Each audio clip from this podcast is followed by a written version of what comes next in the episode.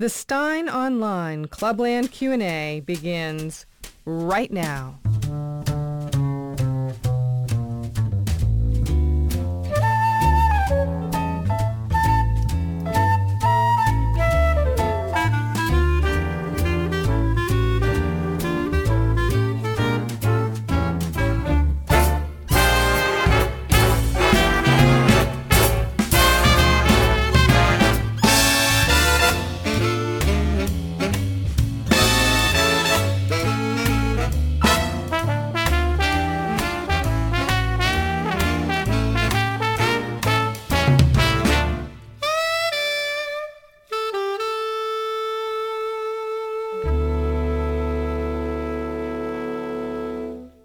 Hello and welcome to you all. This is another live Clubland Q&A. My name is Andrew Lawton in for Mark. I am not the in-house Jewish mother. I am neither Jewish nor a mother, although in this day and age you can self-identify certainly as one of those two things without any issue. Uh, you can't self-identify as Jewish as easily. You have to go through a, a whole rigmarole there, but uh, nevertheless, I am not Laura Rosen Cohen. She held down the fort last week. I am holding down the fort this week, and by holding down the fort, I mean I have just kicked down the studio door in Mark's absence, and I've decided to offer up just uh, about an hour, which is all I can muster on a nice Friday afternoon in the summer, some substitute uh, guest host level excellence in question answering. But in keeping with tradition, it is uh, just after three o'clock Eastern time where I am, but that also means that we have to uh, offer a little bit of honorary mention to some of our other locales around the world. It is uh, 4 o'clock Friday afternoon in Halifax, Nova Scotia, Friday evening, 10 p.m. in Addis Ababa, Ethiopia.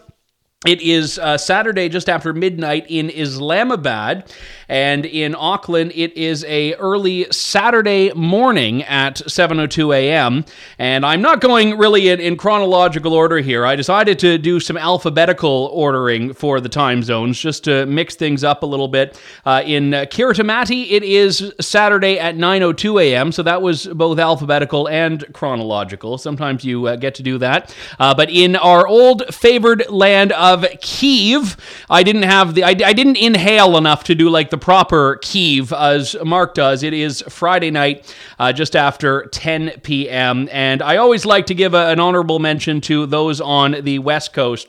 So in Los Angeles, it is Friday afternoon, barely afternoon. In fact, two minutes afternoon, uh, 12 hours ahead of in uh, Sri Jayawardenepura Kotte, where it is Saturday night, just after 12:30 in the evening. I know you all love the half-hour time zones, being the uh, crazy folks that you are. It is my great privilege to be here from His Majesty's deranged Dominion of Canada. We always tend to bring out the Canadian content in the questions, though I assure you that uh, Canadian content is not a requirement of the Clubland Q&As, and I, to this day, do not know if the Americans tolerate the Canadian content, enjoy the Canadian content, or just tune out because they're not even quite sure what this whole Canada thing is. And to be honest, I'm not exactly sure what the Canada thing is myself at this point. I become less confident of understanding that with each passing day. Uh, nevertheless, this is a bit of crossover Canadian and American content. Mary B writes headline Canada has a quote game plan if the US takes a far right authoritarian shift. Is this a joke? What say you? Well, it's not a joke, and I'm actually I referenced that headline in the uh, text that preambled today's show because I suspected someone might bring it up. Uh, this is a story that is quite fascinating. Uh, Melanie Joly, who's Canada's foreign affairs minister, one of the uh, Quebec variety of Canadians, has uh, said she was doing an interview and she was asked by some Quebec radio host in French, you know, what Canada would do if the U.S. takes a far right authoritarian shift after the upcoming election. Now, what the interviewer basically was saying is what's Canada going to do if Trump wins the American election? Because, you know, you think Trump lives rent free in the heads of the mainstream media in the US. It is even more so in the media in Canada. So the foreign minister doing an interview about Canadian affairs is being asked, what's Canada going to do if the US goes all scary, far right authoritarian? Uh, and the thing that is interesting about this is that instead of saying, you know the way you get out of that question which is basically well you look we worked with trump before we would work with trump again we don't really have a reason to answer that question governments in other countries change all the time uh, she decides to commit to a so-called game plan she says, "Oh, we we can't say too much, but we have a game plan if that happens." Now, I'm not aware if she was just making it up because that seems to be what members of Trudeau's cabinet do when they get asked a question. They just uh, make it up because they don't actually know their own files generally. So, uh, maybe there is a game plan or maybe she was just making it up. But in the moment, Minister Joly thought that she needed to concede that Canada had a game plan to deal with the evil, scary orange man winning a Democrat ele- uh, Democratic election in the United States next year. Now, this to me is somewhat interesting because she has not offered up any evidence of what is in the game plan. So, what is the game plan? Is the game plan saying that we are going to close our borders? Do we need to build a wall? Is Justin Trudeau going to roll out the red carpet at Roxham Road, which is this uh, little port of entry, an illegal port of entry that all the migrants just walk into Canada in across every day and night? Maybe we're just going to put up a welcome sign there and offer entertainment and luggage porters and welcome people oh, we do already offer luggage porters. Yeah, the RCMP will help people with their bags as they cross illegally into Canada, but maybe we'll just invite more Americans who want to claim asylum in Canada because they fear the evil, scary orange man. But the whole point of this is that Canada is basically preparing for the rise of Trump in the United States as though it was some junta taking place in a third world where, oh, well, yes, we're monitoring and we, we have a plan in place and we're, we're prepared to respond. Uh, this is a country that hasn't even managed to successfully evacuate a part of the country which is on fire right now. Yellowknife in the Northwest Territories. They can't manage to evacuate this community of its 20,000 residents,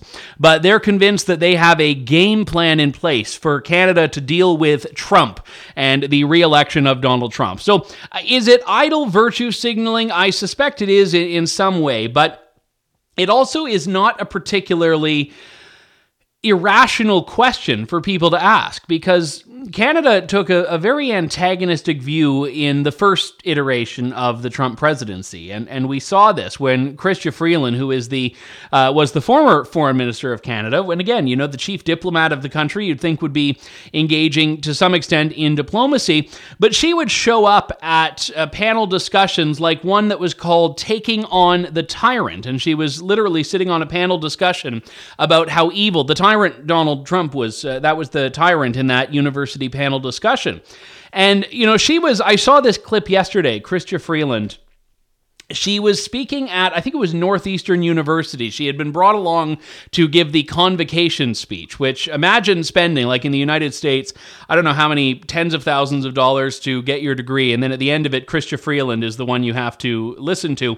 And it was great, though, because as the camera panned the audience, they were all like looking up at the jumbotron just waving to themselves because that was more interesting than looking at the woman that was delivering the convocation address. But in the remarks I, it took me like five tries to stay awake. She started going on about how uh, the capitalist democracy might not be working and she didn't offer a solution to this but uh, she was saying that oh capitalist democracy is not working and we need to listen to the silent voice of the glaciers like, this is some crazy, crazy stuff. So, this is the woman that we had representing Canada when we were renegotiating NAFTA, which is why Canada got such a raw deal on that negotiation. But uh, basically, the Canadian establishment has not really distinguished itself all that much from the liberal media establishment in the US, in that it is prepared to take an antagonistic and very political and very partisan view of the US election instead of doing what uh, Justin Trudeau's predecessor, Stephen Harper, did, for example, which is say, okay, I will work with George W. Bush when he's there, and then I'll work with Barack Obama when he's there. It was that simple, and you'd think would be somewhat intuitive. So I don't know what is going to happen, and I so far haven't seen the great backtrack on this. Elisa Angel writes Is the Canadian government's secret game plan to deal with a Trump win another distraction from the true internal Canadian humanitarian crisis? Aren't the euthanizing MAID agents more dangerous to an average Canadian than Donald Trump is? And regarding external threats, aren't external threats like the WEF influence on Canadian politicians more of a threat than any possible Trump sponsored USA Canada trade policy? Well, I, I, think you are onto something there, Elisa. And I would also point out, just while we're on the subject here, that there's not really any depiction in Melanie Joly's comments of what this far right authoritarian turn is. I mean, far right is meaningless. It's basically the new racist, where people say it and don't define it and they overuse it, so it really lacks any heft because it, it no longer has any universally understood meaning. But let's just talk about authoritarianism. You know, if the US went authoritarian, they could engage in the mass mass euthanization of their citizens, even people that have no real illness driving it. If the US went authoritarian, they could freeze the bank accounts of political dissidents, people who dare protest the government. If the US went authoritarian, they could implement a massive vaccine related segregation to uh, keep people from traveling, to restrict mobility, to lock people up in quarantine hotels. All of these things the US could do if it wanted to embrace authoritarianism. Oh, wait, oh, hold on, hold on. Those were all things that Justin Trudeau's government did. Yeah, in the last two years, Justin Trudeau's government has frozen the bank accounts of political dissidents. Justin Trudeau's government has made it where you can't get on a plane if you are unvaccinated. He has laid off civil servants because they do not want to disclose medical decisions that they have made. He has done all of this. And the Canadian government has the audacity to lambaste the U.S. for, ooh, this supposed rise of authoritarianism.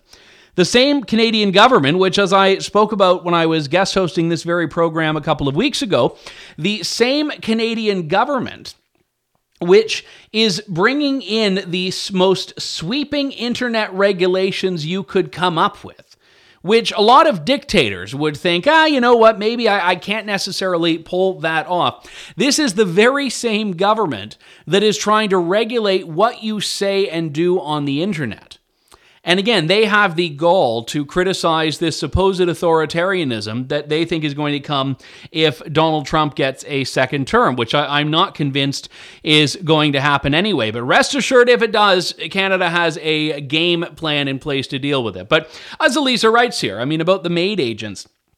Uh, this has been one of the greatest shames that I've ever seen in Canada. And it's one that is not just about a, a left right thing. You know, free speech is a, a, big shame in Canada right now, but it's only one side politically that tends to talk about that issue. It's, it's basically the right now. Whereas with assisted suicide, it is voices from the left, from the right, from the disability community, from advocacy groups that are typically very left wing that work in the mental health space that are all concerned that the federal government is basically just coming in and justifying the mass euthanization of people who have no business getting state mandated deaths, even under the original conceptualization of what assisted suicide was supposed to be. And absolutely, the number of stories that we've seen in Canada of people who have been told when they call up the Veterans Affairs hotline because they need a chairlift to get upstairs, oh, have you considered uh, assisted suicide instead? Or people who have had significant difficulties in getting housing that are being told, oh, yeah, you know, we, we can't help you by getting you an apartment that is subsidized, but uh, can we interest you in killing yourself? Is that going to be the solution to your problem here? And people have gone through with this. People who didn't want to end their lives have gone through with this because the Canadian government has been promoting this as a viable alternative to life. And in fact, in the government's eyes, it is a preferable alternative to life. Thank you very much for that question, Elisa. John Facci writes, Happy Friday, Andrew, Mark, Laura, Clublanders et al. Uh, the Microsoft newsfeed had a headline by Alec Donaldson that read that the Constitution forbids Trump from running ever again. Aside from the innocent until proven guilty clause, where do we stand in the next election as opposition to our CCP colonial governors of the Democratic and Republican parties? Democrat and Republican parties, rather. Very little democratic about them. When will the RNC be questioned on their intentions to win? Trump will be eliminated for having intentions to win election, even if he hasn't been already. DeSantis is under suspicion for being capable of winning and skillfully passing legislation to benefit Americans, so he was bullied over that by Megyn Kelly. What do you expect the GOP? Who do you expect the GOP will nominate to lose gracefully? Will Michelle Obama run, or will she and Barack continue to muck things up from behind the curtain? Well, generally speaking, I don't think you need anyone on the Democrat side mucking things up from behind the curtain because Republicans managed to blow their uh, shot on their own without any intervention. The look, I mean, the Trump DeSantis fight has been a bit of an unpleasant one because I've always been a, big fan of DeSantis and I, have never been a never Trumper. I, have had some disagreements with Trump that aren't based on the tone or the civility or the tweets. No, they they've just been on where he is on policy. And I, I think in general, if you look at Trump's record on COVID, he was exactly the uh, problem for the early days. He advocated lockdowns. He advocated uh, a lot of the policies that were carried on by Joe Biden and has really not accounted for for why that was, and he hasn't blamed the you know the deep state or Fauci because he was the guy in charge. Uh, but all that aside, what I find interesting here is that there are people running who I kind of forget are running. Like I saw a headline this morning, or maybe it was yesterday, I think it was this morning, in which Chris Christie was like saying that he is wants Trump to agree to debate him. And I was like, because I remember when Chris Christie was a, a, big deal, and I don't mean that in an insulting way. I mean big deal metaphorically. And I, I was like shocked. I'm like, wait, Chris Christie's running for president? Like, did I did I miss that? I must have missed that announcement because you know, basically, if you look at it, apparently everyone's running for president now. Even these people that were once big deals that but have since become has-beens. And uh, you know, Vivek Ramaswamy is is campaigning and he's saying a lot of the right things. But you know, ultimately, Trump has been like in 2016 at the top of the pack, ahead of the pack since the very entry into the field.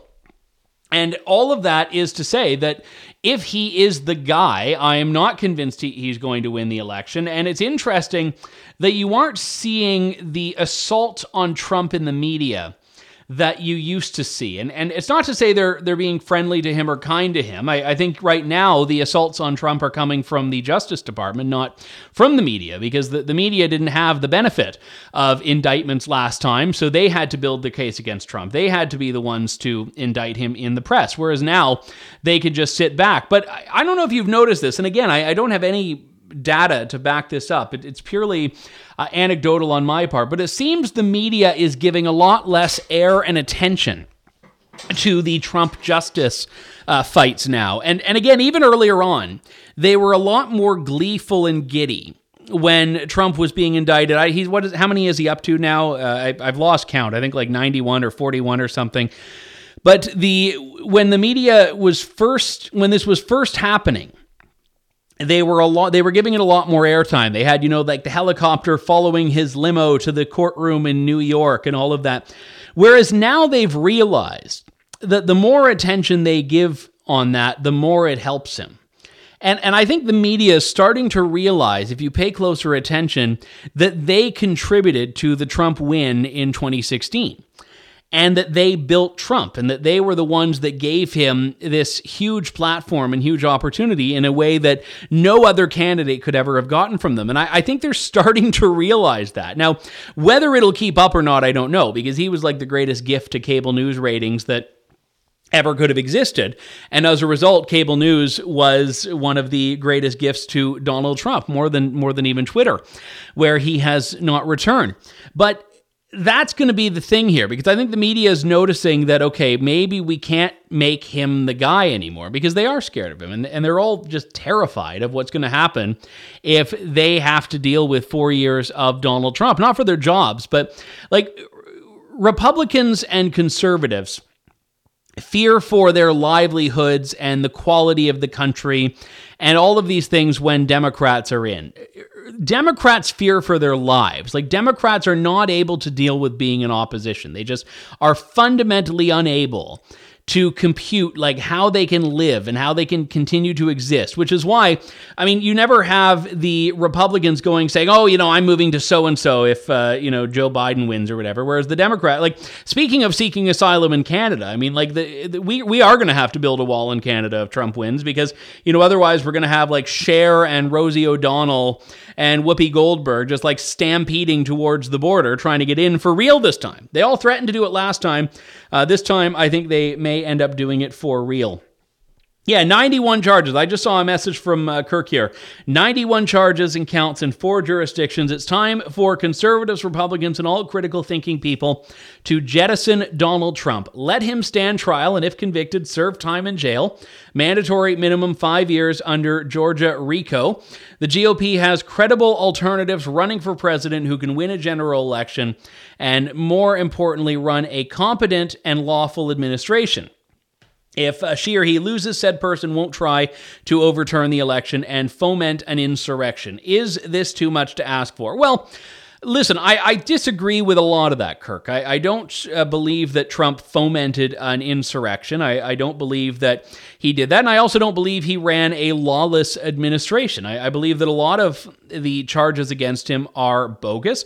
But at the same time, I also don't believe Donald Trump should be the standard bearer of American conservatism or of what the American right should strive towards. And, this is a, a challenge because the idea of a uh, of someone who's neither a never Trumper nor a Trump lover is a, a, tough place to be in because oftentimes your you know comments get dismissed by both. And I, I, was a big fan of much that Trump did. The problem that I have with the Republicans right now is that the people that like Trump will not be satisfied with any alternative. Is that there's no one else even remotely like him. Now, you may think that this isn't entirely reasonable that you know why should you look for an alternative when you are only going to uh, be supporting that one guy? But the problem that i have is that there tends to be this very fickle response to people around trump where if trump likes someone people who like trump like them and the second trump turns on them they've got no time for them. And that was I, I think one of the biggest shortcomings of the trump administration is that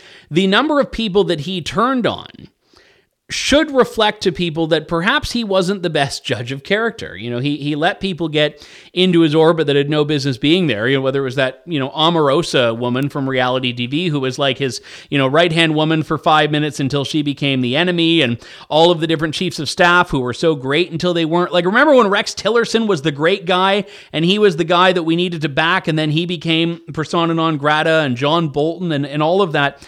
And and when you see that type of stuff happening it becomes very difficult to keep up with who you're supposed to like and who you're not. Like, look, Ron DeSantis, I remember, was being treated as a COVID hero. Now, I, I, think it might have been Elisa Angel a couple of weeks back who lives in Florida, and I apologize, apologize if I'm, I'm mixing up who that was, that said, well, you know, he wasn't as great as, as people like to, to think. And that's fine, that's legitimate. I, I think people should have that discussion. But most people on the right that I spoke to, absolutely loved Ron DeSantis. They they thought he was great. They thought he was like the model governor, and they would have said, "Yeah, Ron DeSantis for president in 2028." But then when Trump gets in and says, "I'm running again in 2024," and Ron DeSantis says, "I'm running in 2024," all those same people say, "Okay, now he's."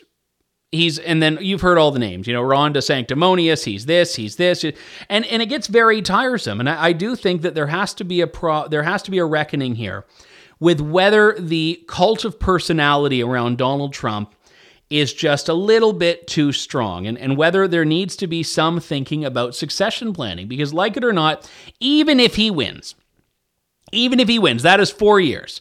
That is four years. There has to be a what comes next. And, and right now, I don't see any any viable alternatives that's going to capture the things that Trump did right, perhaps without the things he did not so well.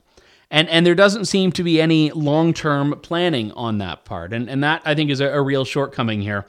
Uh, Chris Davies writes Andrew, welcome back to the hot seat. How much correlation do you attribute to the decline of the developed world over the past 60 years, resulting from the iterative abandonment of Judeo Christian values on which it was founded. Is there still time to reverse the decline, or shall we just maintain open borders and ignore the concept of nation states as an irrelevance? Keep well, and best wishes to Mark and all at Steyn Online. Well, I know Mark appreciates greatly those best wishes, Chris. I, I absolutely think that the abandonment of Judeo Christian values ha- has been a massive problem, but I would go even more fundamentally there and say the abandonment of values themselves, the abandon- abandonment of truth, the abandonment of universal truth has been uh, the most critical aspect of the downfall of Western civilization. Because I, have said in the past that if you can't agree on the basics, if you can't agree on the fundamentals, on ABC and one, two, three, and all of that, I'm not doing the Jackson Five. I'm just saying on, on the fundamentals of, of a society, you can't agree on the big things. And, and this is why the gender wars right now are so important. If we can't, as a society, universally agree on what a man is and what a woman is, on male and female, the two fundamental categorical units of biology, how can we ever agree on anything else? And now, when you hear talk that math is racist, it's really driving home this point that we really do not have an, an ability to agree on, on fundamentals. And, and uh, Judeo Christian values are based on these long-standing beliefs, whether you want to call it natural law or whether you want to call it God's law, but they're based on these ideas which we live in an era unwilling to accept and unwilling to endorse. And I remember on the Mark Steyn cruise that came up, we had uh, Eva Vlaardingerbroek, who uh, very devout in her Catholic faith. Michele Bachmann, very devout in her Catholic in her Christian faith, not not Catholic that spoke at great length about religion and about God. And, and I, as a Christian, agree wholeheartedly with what they said about how we need to, as a society, turn back to God. But I, I know there was a bit of pushback from people that I spoke to at the dinners or in the crow's nest, people that aren't religious that say, well, hold on, I'm, I'm with you guys politically, but I can't get on board with this whole God being the answer thing because I, I'm not religious. And I think that's a, a, perfectly legitimate response because if someone is giving you a religious argument and you're not religious, well, the argument isn't really going to be all that convincing to you. So you're left with two options. You can either A, proselytize and try to convert people on the religion, so you can then make the religious arguments to them, or you can make non religious arguments that achieve the same ends. And I, I think your question, Chris, is a very useful one here because Judeo Christian values are always seen in a, a, separate context from Judaism and Christianity as religions. And, and I think you'd be hard pressed to find a sensible atheist that won't say Judeo Christian values are a useful set of values around which to build a society. I mean, maybe you need to give them another name to get the really dogmatic atheists off your back. But generally speaking, people will say, well, yeah, a lot, a lot of the values that people call so called human rights are, are really just derivatives of Judeo Christian values. And I, I think that society itself has very much moved away from these things because we've moved away from the idea that there can be a, a universal truth, that there can be a, a universal morality. And, and moral relativism is fascinating to see in action because moral relativism this is the you know belief that morality is relative to your upbringing to your religion to your culture. It's used to justify things that the people doing the justification really don't believe wholeheartedly. I mean, when you hear moral relativists who would talk about women's rights and gay rights and all of this, and you hear them defend female genital mutilation, for example, say, oh, well, you know, it's you know, culture and whatever, or, or they'll never defend it, but they'll say, well, it's, you know, we need to just tell them that's not how we do things. But, but then you get the, the anti colonialists or the post colonialists or whatever they call themselves now that will say, oh, well, hang on, what, what, what is this the way we do things? We can't tell people there's a way we do things because then we're uh, pretending that we do things better than they do. Well, damn right we do. Damn right we do. There's a reason that there is a massive, massive wave of migration from the global south to the global north. And that's because we do things better here. We do things better economically, we do things better culturally, and we do things better as a civilization, which is why people are fleeing the rest of the world to come here. The problem is when they try to import the very things that people are fleeing into this civilization and this culture.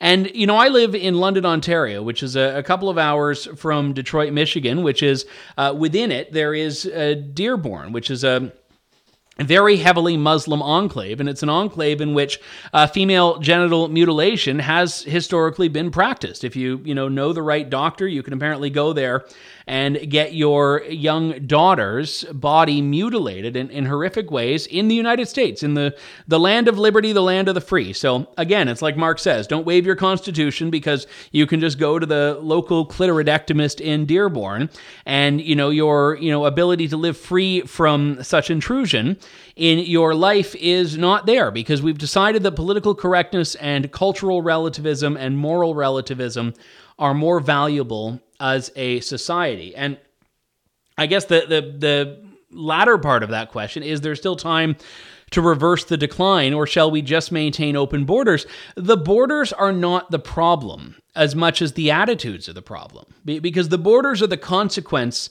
of this attitude that there is a an expectation in the West that we are culturally neutral, that, that Western culture, Western civilization, that this doesn't actually exist or isn't worth protecting. And it's that attitude that even if you were to build the biggest wall on the border, it's that attitude itself that will be the downfall of civilization in the West because you have uh, basically inherent in that this idea that there is nothing worth protecting or there is nothing worth asserting as being a truth. So uh, it's a little bit of a a little bit of a pessimistic answer, I fear, but an honest one nonetheless. Uh, what do we have here? A question from James O. Have you seen the music video Rich Men North of Richmond, which has gone viral in recent days? I, I think he has really tapped in to the silent majority. I should have actually pulled the audio for this song to play us out instead of our, our usual outro music. But uh, this is a, a, song I saw, and it's written by a guy who, you know, very much looks like the, the sort of rural mountain man that you'd imagine is behind this song. He's a, a singer named Oliver Anthony. And in the famous video, he's wearing a t-shirt, holding his guitar, singing into a microphone, and he's got this, you know, large uh, foliage behind him. He's singing in the woods, it looks like. And it was a, a, song that just overnight blew up. And this guy that no one has ever heard of, that has never really recorded anything professionally that I've understood, has uh, become a household name. And it's a song that is really about middle America. It's about flyover country. It's about the uh, deplorables, to use Hillary Clinton's word. It's about the bitter clingers, to use Barack Obama's term. It's about these people who are completely and utterly forgotten by the coastal elites. And he sings this very raw song that has been held up as a, working man's anthem. He, you know, one of the lyrics, I've been selling my soul, working all day, overtime hours for BS pay. And, you know, your dollar ain't bleep and it's taxed to no end. I wish politicians would look out for minors. And there, although the great line on that is he said, and not just minors, M I N O R S, on an island somewhere, which is very clever. And then the left has gotten all up in arms because, oh, he's, uh, you know, winking to conspiracy theorists or something like that, as though Epstein's island was not a legitimate conspiracy and, and not a theory.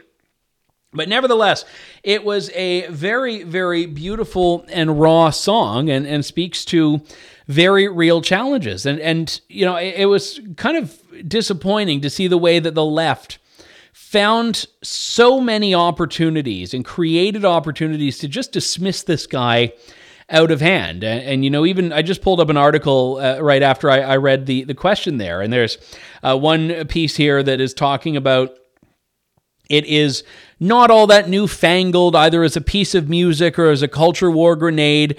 Don't be fooled by the title. Uh, they're basically taking aim at this and the people that like it and trying to find ways to malign and denigrate something that has been very meaningful for people. And I know a lot of Americans that live in places like, you know, West Virginia or Ohio, Michigan that were brought to tears by this song because they've seen exactly what he's describing there. And I think it's the same sort of energy as uh, J.D. Vance's book uh, Hillbilly Elegy, which then became a movie. And again, the the left loved the Hillbilly Elegy story until J.D. Vance uh, came out and said, "Well, yes, he's actually a conservative Republican." And then all of a sudden, Hillbilly Elegy became this you know piece of class warfare against uh, the ruling class, which the ruling class, of course, is never too fond of. But I, I did see this, and it, it was quite heartwarming and, and i hope this guy has a great success. I understand he's teamed up with uh, john rich now uh, of big and rich and, and i hope we'll do fantastic things there. So thanks for asking about that james.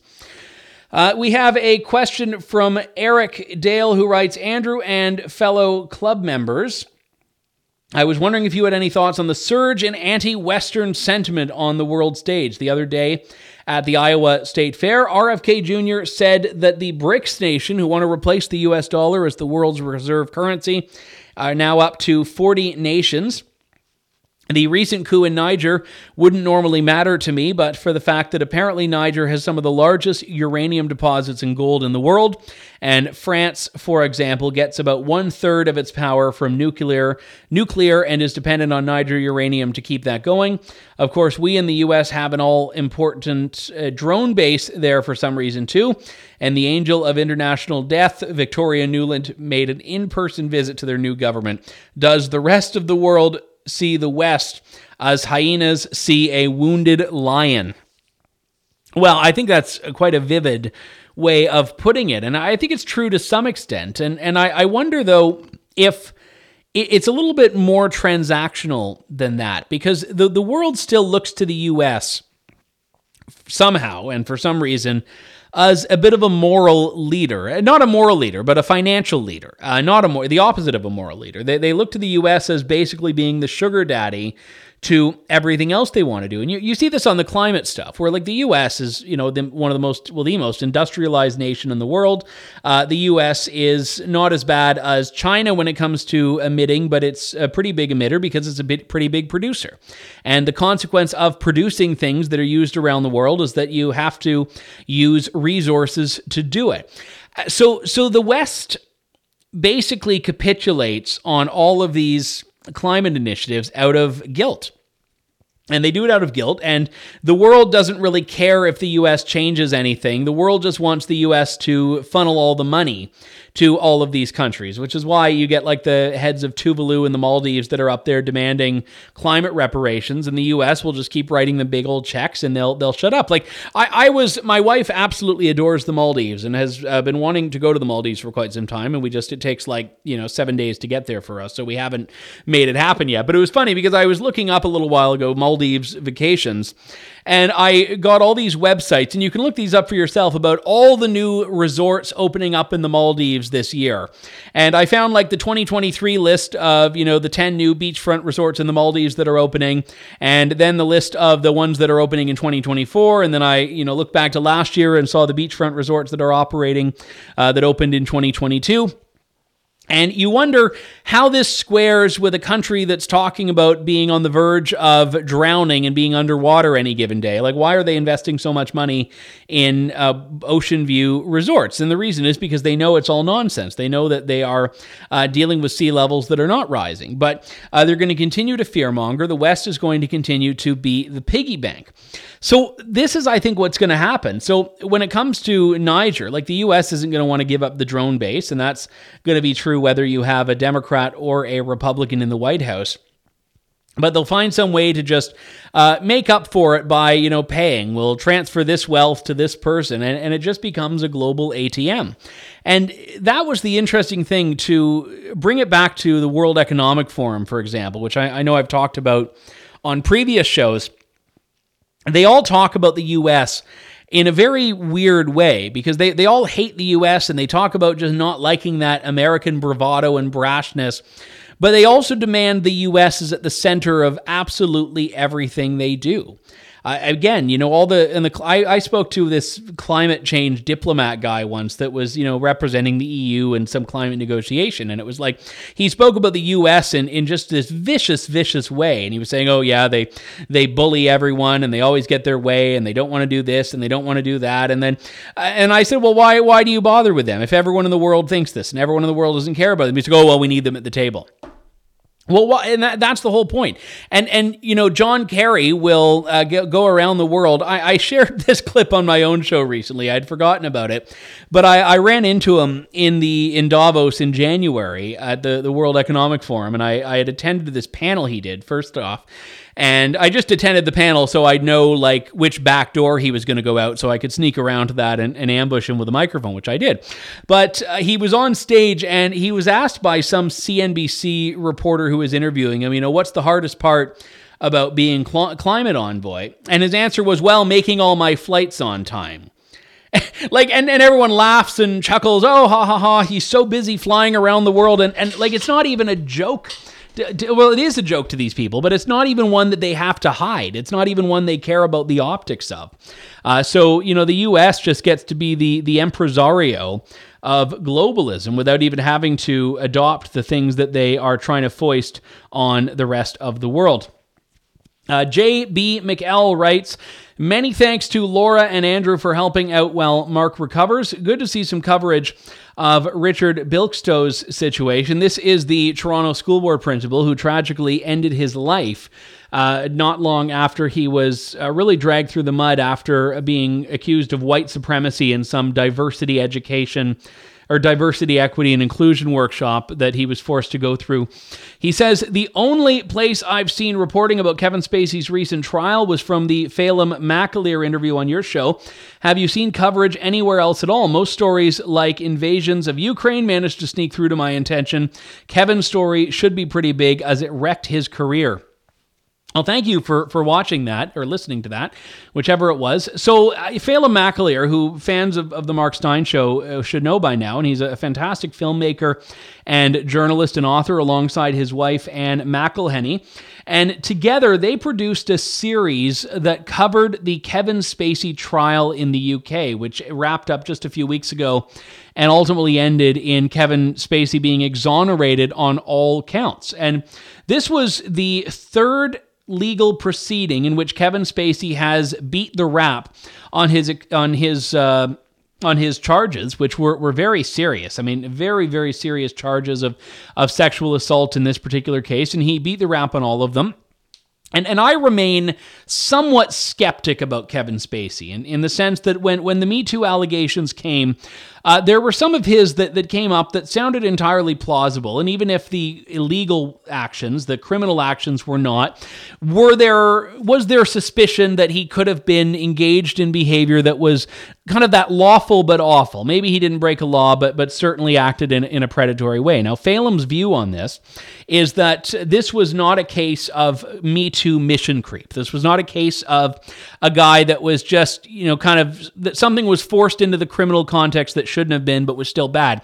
His view, after listening to all the evidence and, and going through the evidence and watching the trials, multiple, was that this is a guy who actually was wrongly accused and had his life dragged through the mud, his career ruined, his having financial troubles, despite a few years ago being on top of his game.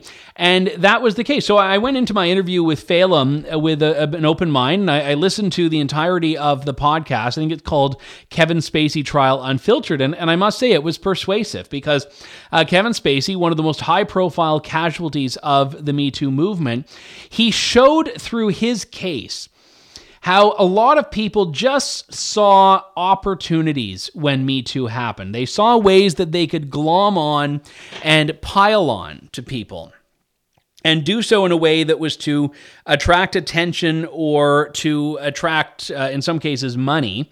And there was one guy, one of Kevin Spacey's accusers, who in the trial, uh, it was learned, had emailed Kevin Spacey's website. So, like, I don't know, like info at kevinspacey.com or whatever, and said, I'll withdraw my accusation in exchange for a settlement. And this is a guy who made a very serious criminal accusation that went to trial and ultimately blew up because Kevin Spacey was found to be not guilty.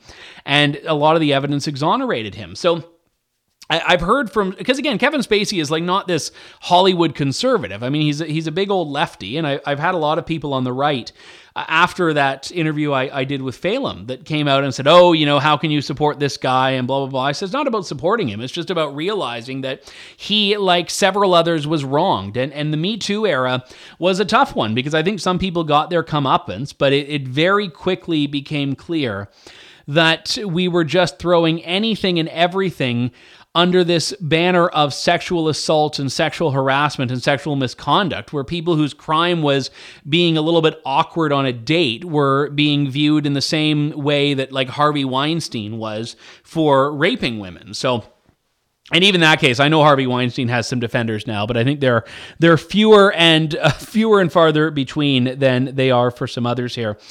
Uh, this is a question from Allison Castellina. She writes How Canada has become so woke is a complete mystery to me. It seems about five to 10 years ahead on extreme wokery. Can you shine some light on this to this non Canadian. So, this goes back to what I said earlier about how I, I, don't know if Americans tolerate the Canadian content, enjoy it, or tune it out. This is a woman who seems to be utterly mystified by what Canada is and, and has become. So, I will do my best to explain it, although I can't guarantee I'll, I'll do it particularly well. Uh, the one thing that I, I think has to be said here is that I remember when Canada used to be in this weird in between spot uh, as far as cultural trends go, where we'd look to Europe and say, okay, we're, we're five to 10 years behind them, but we're five to 10 years ahead of the US on the really insane wokery and political trends. So, you know, Canada would hold itself up as being this slightly more sensible version of Europe. So, kind of this hybrid. I mean, as is the Canadian cultural tradition, this hybrid of the United Kingdom and, and the United States. Now, I'm not daring to accuse the UK of being in Europe, but I, I'm just saying of, you know, transatlantic influence and American influence both exist in Canada. And now I, I, know Canadians, and I, to be honest, I count myself among them that would look to European countries and say, you know, maybe I would have a better time living there because, you know, we, we, we still have no freedom, but at least there's a bit of a nicer culture and better food. That's kind of how defeatist I am about this. And that, you know, if we're going to abandon our civil liberties, might as well do it in a way that, you know, you can walk down the Danube as you do it. And, and certain European countries are, of course, better than, than others when it comes to this, like Hungary and, and Poland. But all of that is to say that, that Canada, I think, has one big dynamic, which is one of the most universal dynamics of the Canadian existence, which is that it defines itself relationally. It does not define itself based on an immovable core set of criteria and national values in the way that the United States does, or at least did until recently. Canada defines itself largely relationally to the United States. We consider ourselves nicer than Americans. We consider ourselves more polite than Americans. We uh, say that, oh, our healthcare is better than Americans. We say, oh, but we don't have guns like the Americans. I mean, even things that are presented as being standalone values, if you scratch beneath the surface just a little bit, you'll find are really just relational and they're Canadians trying to differentiate themselves from the United States. And it's one of the most insufferable qualities, certainly of the Canadian left, this inability to define Canada in terms that are unique and this inability to celebrate Canada in terms that are unique. And and you know Canadians will as a result because they don't know their history, they'll import American fights as our own. So when the U.S. overturns Roe v. Wade, Canada, which has the mo- literally the most liberal abortion laws in the world, uh, our political class is talking about how we aren't going to let anyone take away a woman's right to choose when like even our conservative party refuses to campaign on abortion so they're responding to an american fight canada which has a, a firearm system which generally works will come out with sweeping gun control in the wake of mass shootings in the United States because we import US cultural battles. It's the only thing Canadians know how to do. So I, I think that the reason we have such, as Allison says, extreme wokery is because anything that Canadian liberals see in the US that they don't like, they overreact to in Canada, even when the battle doesn't exist here. Now, I, I think to, to some extent, this is probably the, the defining feature of Canada. And it's why we have gone so extremely to the left in recent years because Justin Trudeau is probably more disposed to doing this, more predisposed to doing this than any other Canadian prime minister we've ever had. I mean, he is the prime minister for the online. He's the prime minister for Twitter. He's the prime minister that wants to govern by hashtags. So whenever something happens in the US, he wants to just drag us so far to the left on it and it's really just about showing off. I mean, he's a guy that wants to audition to be Secretary General of the UN or Chairman of the World Economic Forum or whatever. That's the landing pad he wants whenever he's no longer Prime Minister. And I think that is ultimately going to be uh, the, what he does just every single day for the remainder of his term. Uh, we have one question here from Nicola Timmerman, my fellow Canadian. How could Trudeau have consulted the ethics commissioner about his two week vacation, supposedly paid for by a millionaire pal, when we have been six months without a nominated commissioner. Any chance it will name a new person to inquire into Chinese inference? I believe she means interference in our last federal election. Yeah, I mean, the ethics commissioner thing is, I mean, this is like as inside baseball as it gets in Canada, but they still have a an operating office that I'm assuming he cleared his Tofino vacation with. Uh, this is the guy who a couple of weeks ago announced his separation from his wife. So Justin Trudeau and his uh, wife of I think 18 years announced their separation and said, "Oh, and we demand our privacy." And then like 3 days later, he's taking a photo uh, with his son wearing their pink shirts outside the Barbie movie, and then 2 days later, he's taking a photo with his teen daughter because they're out going to a movie. And I'm like, "You know, if this guy were to spend all his time going to movies instead of running the country, he'd actually the country would be in a better place." But then he did this weird thing where he's like after announcing the separation vacation. He's like, and we're going to go all together as a big happy family to Tofino, British Columbia next week. So he's in the surfing country of Tofino uh, right now, which is in British Columbia, and it's a, a beautiful, beautiful spot.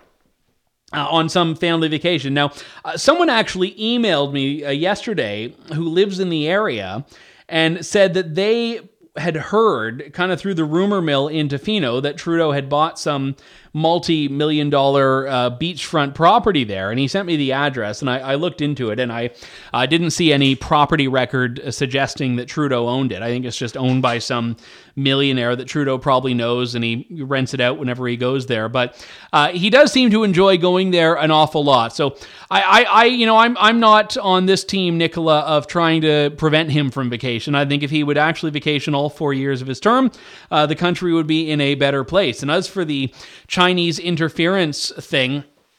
Uh, he's supposedly the government's been having trouble finding someone. They they can't find anyone that wants to uh, dig into China's interference in Canada's elections, which strikes me as a little bit suspect. But uh, if he does find one, I'm sure it'll be a complete whitewash, like the first one he tried uh, with David uh, David Johnston, there, the former Governor General of Canada. That is about as uh, that's about as Canadian content as I think we can get on this particular show. Toby Pilling writes Napoleon's story is about to come to our cinemas courtesy of Ridley Scott.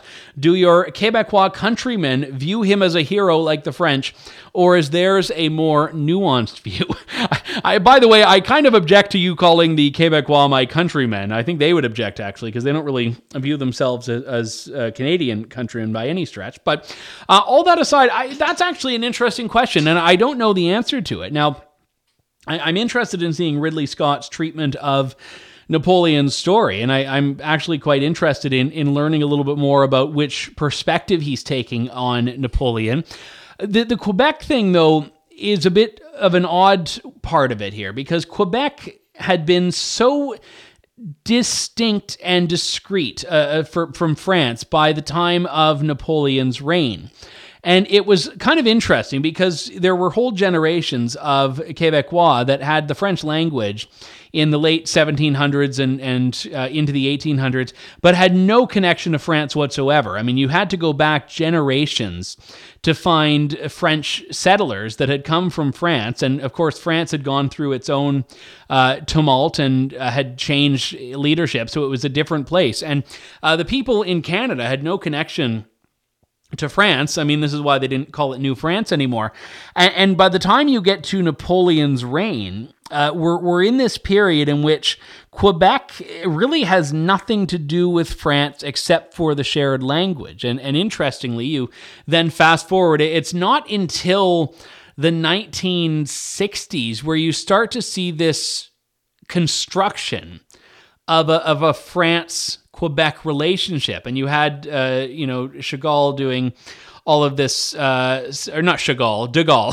Chagall didn't, uh, Chagall did not, to, to, my knowledge, come to Quebec and, and campaign for this. But you had, uh, you had De Gaulle that that really drove this, and and this was around the time that Quebec started to really define itself more by language than by religion, because it used to be the Catholic province, and then uh, around the time of the Quiet Revolution in, in Canada in the seventh in the 20th century, it became the French province, and and since then it's really become a linguistic nationalism more than than anything else.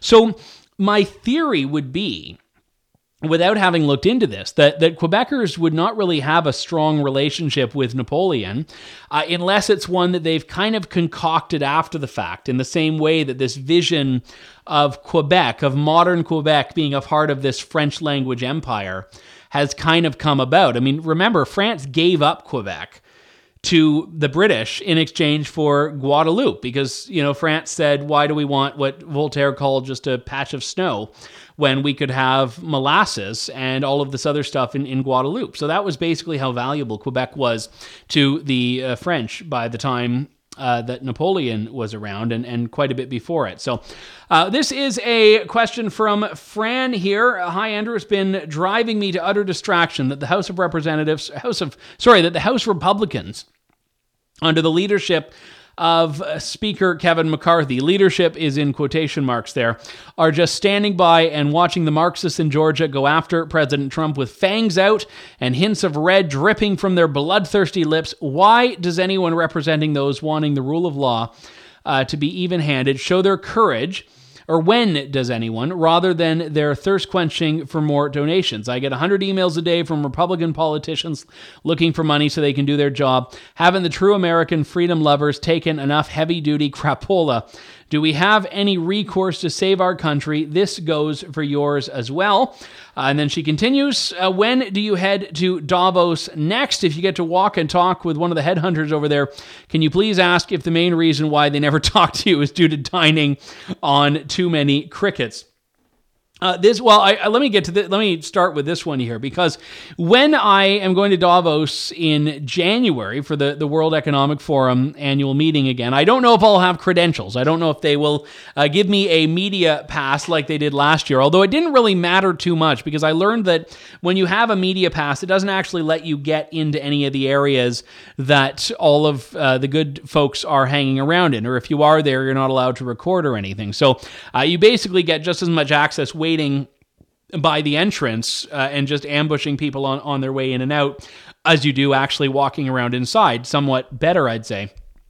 And I don't know. It's funny though. So when I was there last, Jose Andres, who's a, a very well-known chef, and he's you know big lefty, but decent enough guy, good, uh, very good chef. Uh, he was there, and he was walking by, and I just you know didn't really have any good questions for him, so I just grabbed him, and I just said, "Hey chef, do you have any good uh, cricket recipes you could recommend?"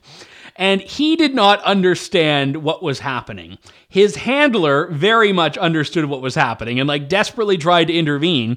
And then Jose Andres is thinking like, "Oh wow, this guy's interested in alternative cuisine." So he starts telling me about these like Mexican cricket tacos that you can get uh, before his handler can pull him away from it of getting like cricket recipes at Davos. So that was my fun little uh, cricket story from there.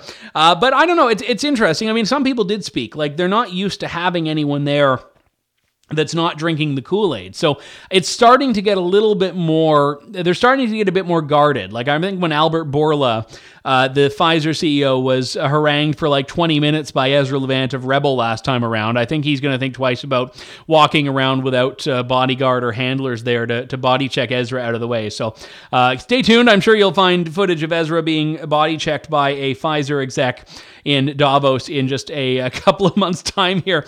Uh, but the first part of your question, Fran, I mean, I, I'm convinced now that political fundraising or donating to political parties is not the way you get any change in, in anything. I think a lot of people have just kind of unquestioningly set these donations up and never really reevaluated them and have never asked the question, what are you giving me for this? And you know, if I can put in a plug that I, I hope doesn't sound indulgent here, uh, when people are, are giving let's say you want to you know give a hundred bucks to something or whatever $160 $150 it's like what is going to make more of an effect on the things you care about is it going to be giving it to the republican party or the conservative party of canada or the uk tories or is it going to be to give that money to, I would say selfishly, an independent media outlet. Get a Mark Steyn Club membership, subscribe to, you know, a podcast you like, because those are people that are actually moving the needle. And, you know, I, have actually been just in my own uh, life and, and my own work outside of with Steyn Online. I've been very pleased when I, I, you know, I'll be out and a member of parliament will come up to me and say, oh, Andrew, I love your show. And in some cases with these MPs, I'm like, well, clearly you don't listen to it enough because you wouldn't be doing, you know, X, Y, and Z. But I, I think a lot of uh, independent media, we know the good politicians are paying attention to. And I think you need to actually lay the intellectual foundations uh, that create the conditions for the bad politicians to do the right thing. And this was a, a line I'm lifting, uh, not verbatim, but lifting almost verbatim out of the most recent Mark Steyn show, which I, I hope you'll watch about globalism, which is that you don't uh, spend your time and energy electing the right people or waiting for the right people. You create the conditions where even the wrong people have to do the right thing. And I've actually, that, that stuck with me a fair bit, that comment that Mark made on the Rise of the Globalists show with uh, Eva Vlaardingerbroek and Michele Bachmann and John O'Sullivan and I hope it will stick with you as well. And I, I think, yeah, donating your hundred bucks to you know whoever is trying to win the you know Iowa third or I don't even know if Iowa has three districts. I believe they do. Uh, I'm a Canadian. We we give our ridings names and not numbers, so I could tell you all about what's happening in Abitibi Témiscamingue, but not like you know Quebec three or something. Uh, but that would be my little parting thought there is that your money can do a lot more for you going anywhere other than to a political campaign.